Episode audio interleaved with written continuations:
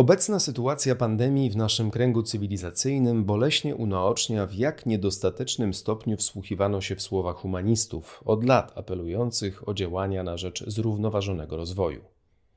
W efekcie rabunkowej polityki przestrzennej, stłoczeni w starych i nowych blokowiskach, mieszkańcy miast widzą z okna najwyżej to, co inni jadają na obiad. Pragnęliby zobaczyć zieloną połać parku, gałąź kwitnącego drzewa, ale spełnianie takich marzeń nie zmieściło się w wyobraźni urzędników, w kalkulacjach których argumenty architektów, urbanistów i planistów przegrały z doraźnym interesem budżetu. W efekcie przedłużającej się izolacji rośnie przemoc domowa, choć o zagrożeniu agresją w przeludnionych dzielnicach, gdzie nie respektuje się zasad organizacji przestrzeni życiowej, dawno temu pisał wybitny antropolog Edward Hall. Gdy myślę o Nowym Jorku, tak dramatycznie zmagającym się z atakiem epidemii, przypominam sobie jednak i smutny poranny widok alei Manhattanu, przypominających kaniony powstałe z worków na śmieci, głównie jednorazowych opakowań na żywność. Jeden ze sloganów reklamowych w nowojorskim metrze zachęcał: Po co trzymać w domu sztućce, gdy odbierzesz je wraz z dostawą jedzenia? Przejawem tego stylu życia na wynos stała się m.in. taka aranżacja przestrzeni domowej, w której kuchnię zaczęto zastępować coraz mniejszymi aneksami, zupełnie przecież wystarczającymi, by zaparzyć w nich kawę. Aby w najlepszej lokalizacji miasta zbudować jak najwyższe bloki mieszkalne, wznoszono je z tak lekkich kondygnacji, że mieszkańcom zabroniono posiadania pralek. Przywykli do korzystania z pralni Amerykanie są dziś w kłopocie. W rezultacie promowania jako nowoczesnego i atrakcyjnego stylu życia na zewnątrz, coraz więcej osób nie tylko nie potrafi gotować i zrobić większych zakupów, ale dopiero teraz uczy się budować własne życie, życie rodzinne, z trudem znosząc krzątactwo, zwykłe bycie z drugim i komunikowanie się ze sobą. Oczywiście, przesadzam i wyolbrzymiam trochę, ale tylko trochę. Na innym zewnątrz usytuowano bowiem uczelnie i kampusy, dawniej wtopione w tkankę miasta, w których pełniły ważną rolę kulturotwórczą. Dziś niektórzy decydenci są nawet zdania, że pandemijny system oświaty działa sprawnie, o ile wszyscy nauczyciele i uczniowie mają komputery.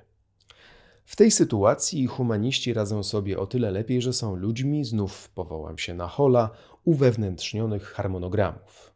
Uprawiane profesje obrali w zgodzie z predyspozycją umysłu i osobowości, a jeśli tak, rozwijając się w danej dziedzinie, chcą urzeczywistnić się zarazem w planie egzystencjalnym, ustanowić satysfakcjonującą relację między rytmem własnym i rytmem otoczenia. To może dotyczyć jednak wszystkich, którzy posłuchali głosu wewnętrznego i zaplanowali przyszłość w innych obszarach życia. Humanistów, a określenia tego używam bardzo szeroko, cechuje to, że w próbach zrozumienia teraźniejszości i wyobrażenia sobie przyszłości mają potężnego sprzymierzeńca pamięć i rezerwuar przeszłości. W myśl starych zaleceń dążą do samopoznania na tle otaczającego świata, ale patrzą nań przez soczewki podsunięte również przez swych poprzedników. Konfrontując dyspozycje zewnętrzne z wewnętrznymi, opanowują więc sztukę, której nigdy zbyt wytrwale nie uczono umiejętność wyboru, budującego własny charakter.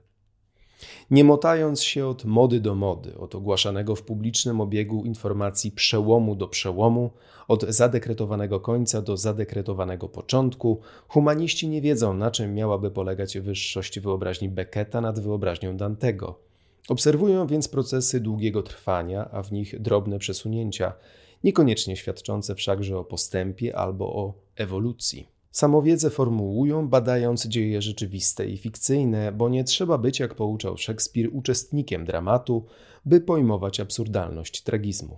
Pamiętają też o owocach wydanych przez odosobnienie na czele z boecjańskim pocieszeniem, jakie niesie filozofia. Dlatego z humanistami nie jest łatwo urządzać świat taki, jaki da się urządzać bez nich. Nie było jednak powodu odmawiać im jakiegoś znaczenia, podobnie jak minimalistom przekonującym, że do dobrego życia wystarczy o wiele mniej rzeczy – Udzielanie im od czasu do czasu głosu było mechanizmem samopotwierdzenia dla zachodnich demokracji. Dziś zauważalne jest pewne zwrócenie się ludzi poddanych społecznej izolacji ku źródłom wiedzy i wyobraźni humanistycznej, dostępnej także online. Pragnienie zrozumienia sensu, piękna uchwyconego w słowie, obrazie czy dźwięku jest, zwłaszcza w tak trudnej sytuacji jak obecna, integralną dla naszego gatunku potrzebą, nawet jeśli niedostatecznie odczutą i niewprawnie kształtowaną albo przesłanianą przez instynkt stadny, czy zagłuszaną przez zgiełk wytwarzany przez zawodowych macherów od losu. Lecz na właściwe zaspokojenie tych pragnień potrzeba czasu i odpowiednich warunków. Szukano go choćby i nieudatnie, również w dobie turyzmu. Coraz liczniejsi turyści jeszcze niedawno odwiedzali piękne miasta, wstępowali do zabytków architektury świeckiej i sakralnej, tłoczyli się w kolejkach do muzeów, często jednak, jak pewnie i w dzisiejszych internetowych przechadzkach, bez tej także refleksji, że możliwość obcowania z cennymi dla cywilizacji dziełami zawdzięczają historykom i historykom sztuki, konserwatorom zabytków, kustoszom i antykwariuszom, archiwistom, bibliotekarzom, archeologom oraz armii innych, nierozpoznanych, słabo wynagradzanych, a mimo to uznawanych niekiedy za jakoby obciążenie budżetu, humanistów. Warto o tym przypominać. Szczególnie dziś, gdy jak na dłoni widać po pierwsze, że kosztochłonność humanistyki nie jest immanentną własnością, ale zależy od zewnętrznych decyzji i wyborów, których się chce lub nie chce dokonać. Widzę digitalizację rozmaitych zbiorów, bez których dziś nie moglibyśmy się obyć, nawet jeśli świadomi jesteśmy postępujących procesów dezauratyzacji, jakie niosą ze sobą coraz to nowe zapośredniczenia.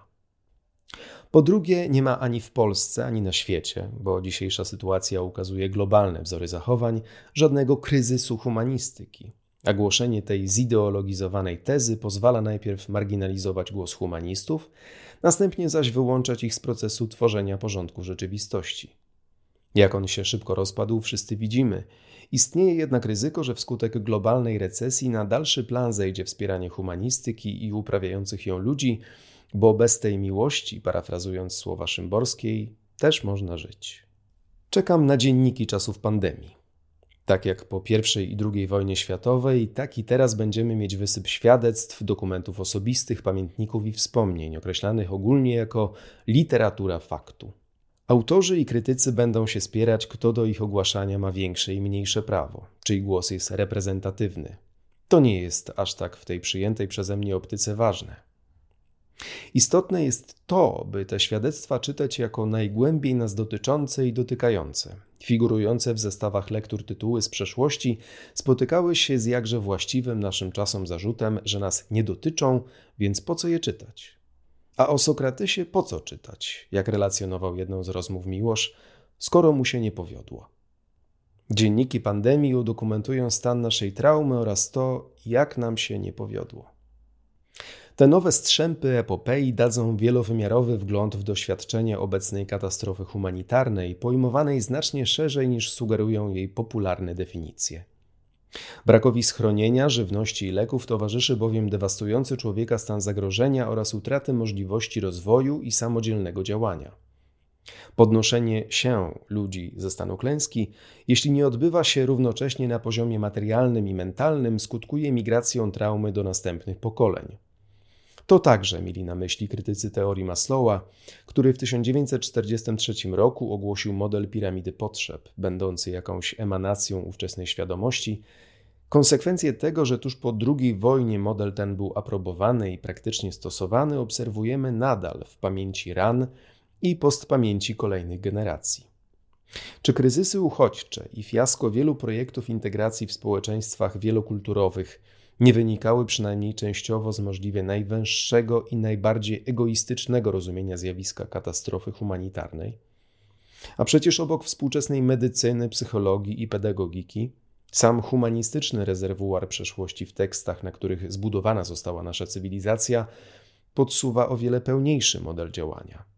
Wiele dziś mówi się o potrzebie planu Marszala dla świata, planu na miarę tego, który w latach 40. XX wieku podniósł z ruin powojenną Europę. Tamten odwoływał się do ówcześnie rozumianej hierarchii potrzeb i przyniósł adekwatny do projektu rezultat. Mądrzejsi o wysiłek intelektualny poprzedników rozumiemy, że świat w równym stopniu potrzebuje humanistycznego planu Marszala – zaadresowanego do nie zawsze zwerbalizowanych, a przez to często niewidzialnych lub umykających uwadze potrzeb ludzi, potrzeb, które nas jako ludzi konstytuują. I na to, aby taki plan zaprojektować, potrzeba zaangażowania humanistów oraz ich wyraźnego, mocnego głosu. Głosu, którym zawsze mówili, a który trzeba uwzględniać w tworzeniu porządku rzeczywistości po pandemii, jeśli nie ma być on tylko recyklingiem porządku, jaki się nie sprawdził i zużył.